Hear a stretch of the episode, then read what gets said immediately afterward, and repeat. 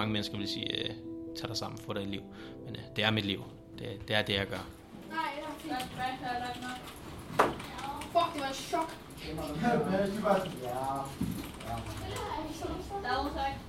For mig er det en form for terapi, fordi jeg, jeg er psykisk syg, og det, det er noget værd lort, for at sige det lige ud.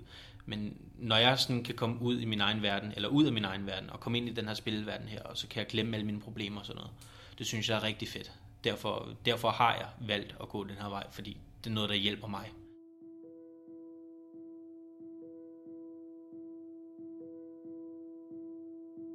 Mikkel er 19 år og bor på Frederiksberg. Han bruger størstedelen af sin tid på at spille computerspil. I klubben Copenhagen e-sport er Mikkel træner for en gruppe yngre spillere, og så er han træner og privat mentor for Patrick, som er autist.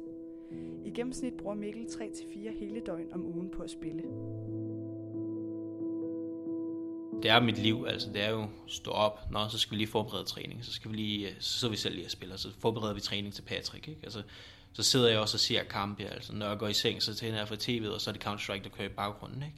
Så det er sådan, at øh, jeg bruger meget tid. Øh, de sidste, de sidste to uger, ved jeg i hvert fald, jeg har brugt næsten 148 timer øh, på Counter-Strike. Øh.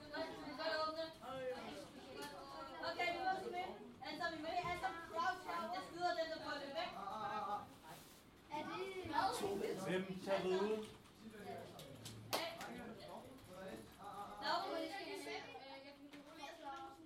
Sådan en typisk træning, det er, at vi møder ind her kl. 15, øh, og så begynder vi at varme op, og det vil sige, at vi går ind på en server, hvor vi spiller mod alle mulige random mennesker, og så sidder vi bare og skyder hinanden. Lige for armene og fingrene, de kan blive lidt varme, så du kan mærke, ja, øh, hvor meget du skal bevæge armen, og hvor meget du ikke skal bevæge armen. Øhm, og så står den på noget individuel træning, det vil sige, det er nogle forskellige andre baner, som vi går ind på. Nogle går ind på nogle baner, hvor de skal øve, hvordan man kaster granater. Andre baner er det, hvor man skal øve, hvordan går jeg rundt om hjørnet, for at jeg kan se dem, før de ser mig og sådan noget. Og så efter kampen, så evaluerer vi og siger, hvad gjorde vi godt, hvad gjorde vi dårligt, hvad skal vi arbejde på til næste gang. Og så får de nogle opgaver til næste gang, som de så med, med base på, at, øh, hvordan de har klaret sig i den her kamp. Altså, tænk på det som en fodboldklub. Du kan jo, du kan jo sagtens rende rundt og spille fodbold på gaden, ikke?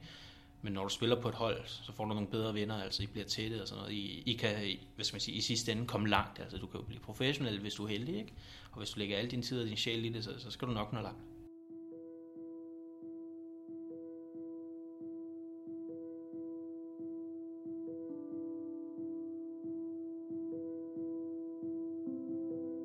Altså, jeg er jo paranoid skizofren, altså jeg hører stemmer og sådan noget. Øhm, så når jeg hører stemmer, så plejer jeg at sætte mig ned og spille, fordi så ligesom om det overdøver stemmerne. Og når det så overdøver stemmerne, så får jeg ikke alle de her tvangstanker og sådan noget på grund, så er det bare spillet, det handler om. Så jeg spiller meget, fordi at jeg har de her daglige stemmer, og når jeg så har de her stemmer, så spiller jeg, og så forsvinder det simpelthen bare, og så, så sidder jeg bare der i min egen verden. Øh, og når jeg så er færdig med at spille, så plejer stemmerne at være helt væk. Altså, så har jeg haft min stemmedosis for dagen, ikke?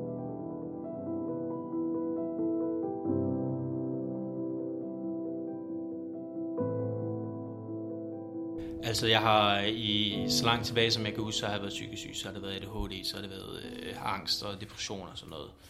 Øhm, og jeg har altid fundet lykke ved at spille, øh, så langt tilbage, som jeg kan huske. Øhm, jeg kan huske den første episode, som jeg faktisk kan huske tilbage til, det var til en faste lavn, hvor det var begyndt at regne, øhm, øh, hvor vi holdt fast lavn udenfor, på grund af sådan et øh, lokalsamfund, der gjorde det.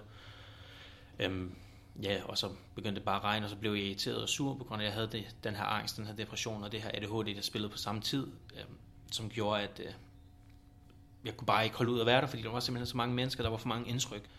Og så sagde min far, nu går vi hjem og spiller noget Battlefield. Og så, så blev jeg lykkelig, fordi nu skulle Mikkel hjem og spille, ikke? Og så, så glemte jeg bare det hele. Altså, så sad vi der og spillede det, og så mm, sad vi og spillede til et par timer og sådan noget. Det, det var bare super fedt. Og så lige siden da, så har det været sådan, når jeg har haft et dårligt, så jeg har spurgt, må jeg godt spille? Jeg kunne have øh, valgt at drikke stemmerne væk. Jeg kunne have valgt at så stoffer for stemmerne væk. Ikke? Men jeg har valgt den her vej, som et eller andet sted virker meget ufarlig. Men samtidig kunne det godt gå hen og tage overhånd. Altså man bare sidder i den verden 24-7, bare spiller og spiller og spiller og spiller. Ikke for at blive bedre, men bare for at holde stemmerne væk.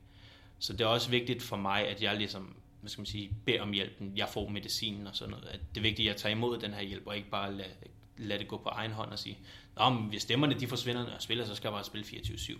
Fordi det er jo ikke, det kan godt være, at det er en løsning i momentet, men det er jo ikke en løsning om en måned, når det hele tager overhånd, vel? Så det, det er sådan lidt en uh, balancegang, man skal vælge, men uh, for mig virker det rigtig godt, det jeg gør nu. Det er både medicin, terapi og spilning.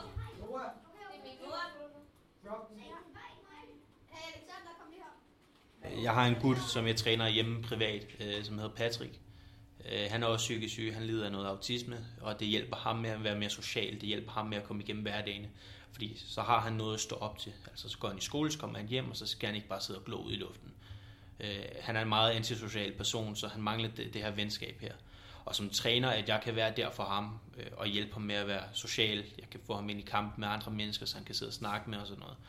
Øh, det giver både mig det gør mig rigtig glad, og det gør ham rigtig glad, fordi så føler han sig, hvad skal man sige, øh, normal på en måde, ikke? fordi han kan fungere normalt, han kan snakke med folk, uden det skal være det her, det her underlige, han oplever hver gang, med, med at det bare, det føles ikke naturligt for ham.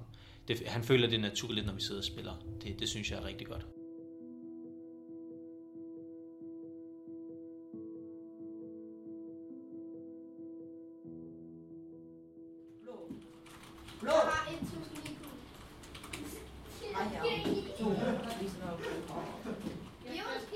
Jeg elsker den feedback, man får, når man kan se dem blive bedre, når man kan se dem rykke sig en hel del. Det, det bliver man rigtig glad for, fordi jeg, jeg ser det lidt som om, det er mine egne børn, altså sender dem i skole, og så går de, kommer de hjem med et 12 så bliver man jo lykkelig, ikke? Og det samme, når jeg sender dem ind i en kamp, og jeg ser, de vinder, så bliver jeg også glad, fordi så ved jeg, at min træning har givet på det. På nogle af mine dårlige dage, hvor jeg ikke lige har lyst til at være sammen med andre, og jeg så skal på arbejde, som det nu er, så tvinger jeg jo mig selv ud. Og når jeg tvinger mig selv ud i nogle situationer, så kan det godt være, at det, slår bagslag, når jeg kommer hjem. Men i det, jeg er her, så glemmer jeg alt det fordi nu er det det her, jeg fokuserer på. Nu er det mit arbejde. Øhm, så det hjælper mig ligesom at tvinge mig selv ud af døren og komme herop sammen med alle de her unge mennesker. Fordi når jeg hjælper de unge mennesker, får jeg det bedre. Når jeg er sammen med de her mennesker, får jeg det bedre. Og det er simpelthen bare så fedt.